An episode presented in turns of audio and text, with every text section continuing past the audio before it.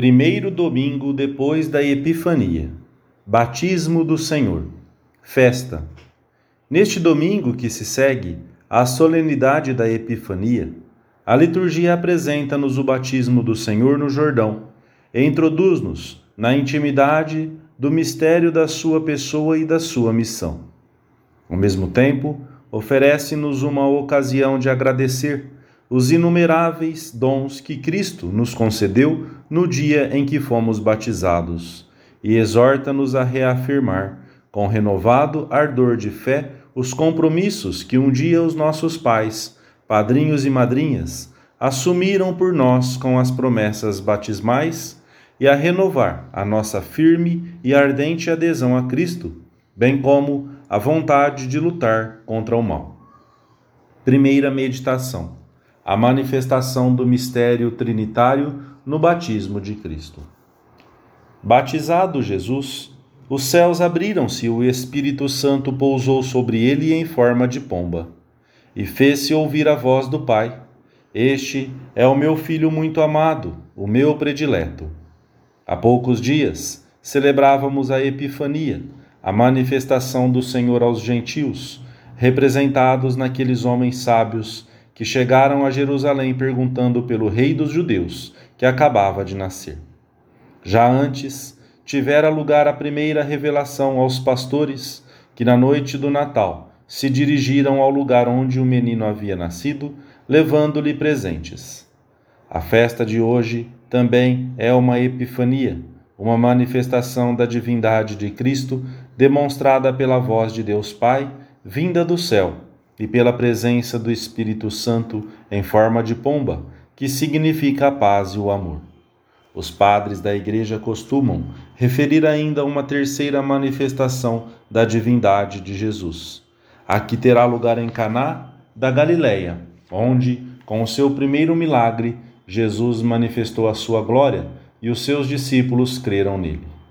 Na primeira leitura da missa, Isaías anuncia a figura do Messias. Eis o meu servo, o meu eleito, em quem a minha alma se compraz. Sobre ele derramei o meu espírito. Não quebrará a cana rachada, nem apagará a mecha que ainda fumega.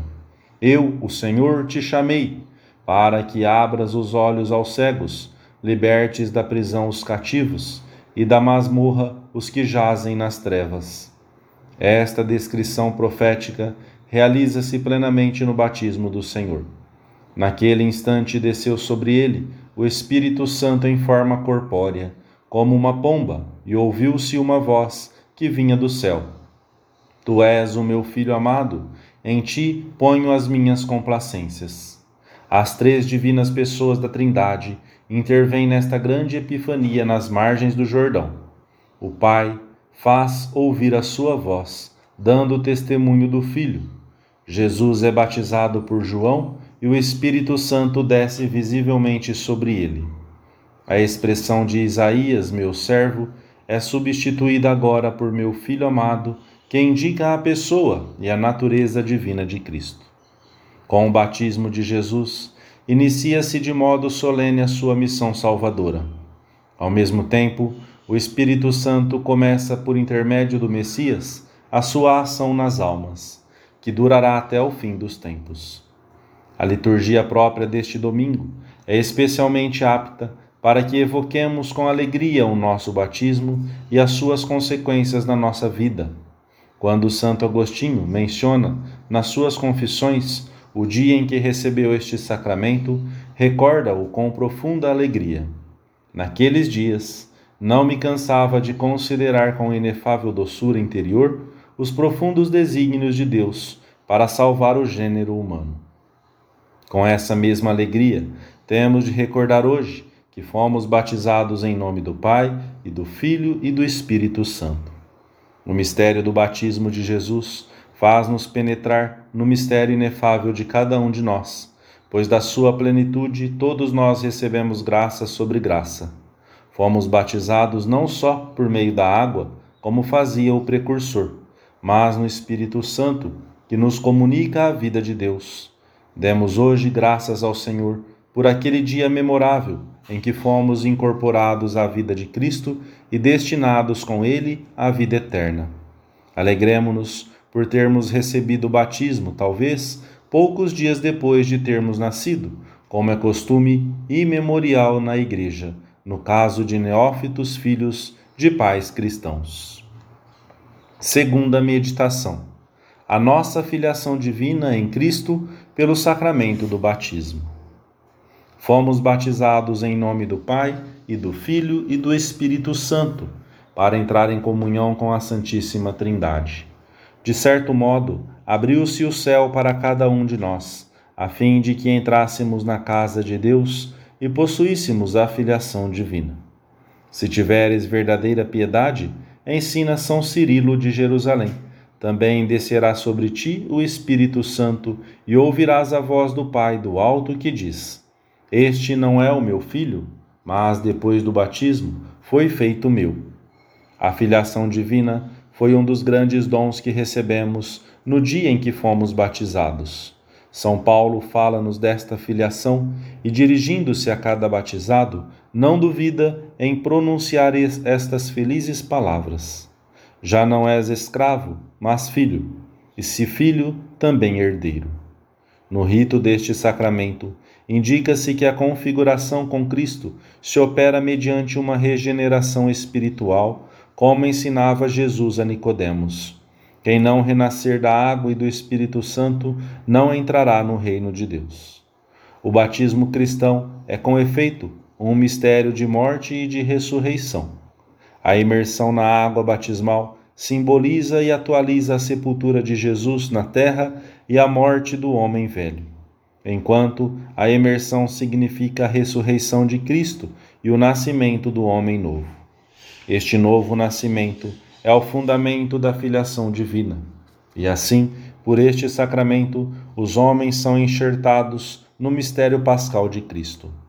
Morrem com ele, são sepultados com ele, ressuscitam com ele.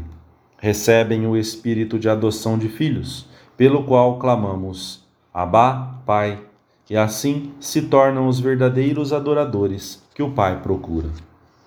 Pelo batismo, perdoa-se não só o pecado original, como todos os pecados pessoais, e igualmente a pena eterna e temporal devida pelos pecados. O fato de sermos configurados com Cristo ressuscitado indica que a graça divina, as virtudes infusas e os dons do Espírito Santo tomam assento na alma do batizado que se converte em morada da Santíssima Trindade. Abrem-se ao cristão as portas do céu e alegram-se os anjos e os santos. Permanecem na natureza humana aquelas consequências do pecado original que, embora procedam dele, não são pecados em si mesmas, mas inclinam para o pecado. O homem batizado continua atreito à possibilidade de errar sujeito à concupiscência e à morte, consequências todas elas do pecado original. No entanto, o batismo semeia desde o começo no corpo humano a semente de uma renovação e de uma ressurreição gloriosa. Que enorme diferença entre a pessoa que vai ou é levada à igreja para receber este sacramento e a que regressa já batizada. O cristão sai do batismo resplandecente como o sol e o que é mais importante, convertido em Filho de Deus e coerdeiro com Cristo. Agradeçamos muito ao Senhor que tenha querido conceder-nos tanto bem, um bem que desejaríamos compreender hoje em toda a sua grandeza. Por fim, nós vos pedimos, ó Pai, a graça de ouvir fielmente o vosso Filho amado, para que possamos chamar-nos e ser verdadeiramente vossos filhos. Este é o nosso maior desejo e a nossa maior aspiração. Terceira meditação: projeção do batismo na vida diária. Na segunda leitura, São Pedro recorda aquele começo messiânico de Jesus, presente na mente de muitos dos que o escutavam e do qual alguns deles tinham sido testemunhas oculares. Vós sabeis, diz o apóstolo, o que aconteceu em toda a Judéia começando pela Galiléia, depois do batismo pregado por João. Isto é, como Deus ungiu Jesus de Nazaré com o Espírito Santo e com poder, e como ele passou fazendo bem e curando todos os oprimidos pelo demônio. Per transivit benefaciendo, passou fazendo o bem. Este pode ser o resumo da vida de Cristo aqui na terra. Este deve ser o resumo da vida de cada batizado, pois toda a sua vida se desenvolve sob o influxo do Espírito Santo.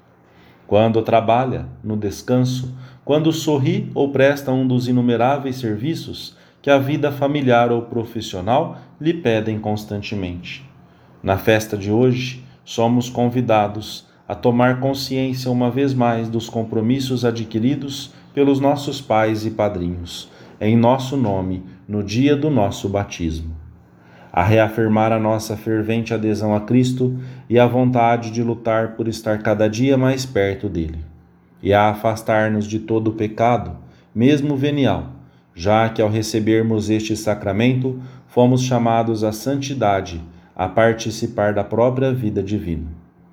É precisamente o batismo que nos faz fideles, fiéis, palavra que, como aquela outra, sancti, santos, os primeiros seguidores de Jesus empregavam para designar-se entre si e que ainda hoje se usa.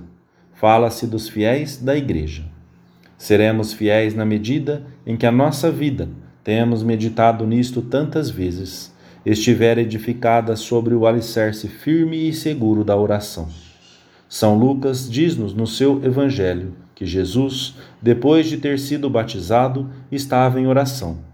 E São Tomás de Aquino comenta: Nesta oração, o Senhor nos ensina que depois do batismo, o homem necessita da oração assídua para conseguir a entrada no céu.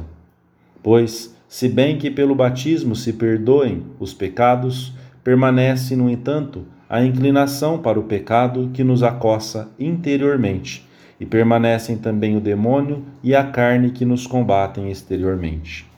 Além do agradecimento e da alegria por tantos bens que nos foram comunicados neste sacramento, renovemos hoje a nossa fidelidade a Cristo e à Igreja, uma fidelidade que em muitas ocasiões se traduzirá na fidelidade à nossa oração diária.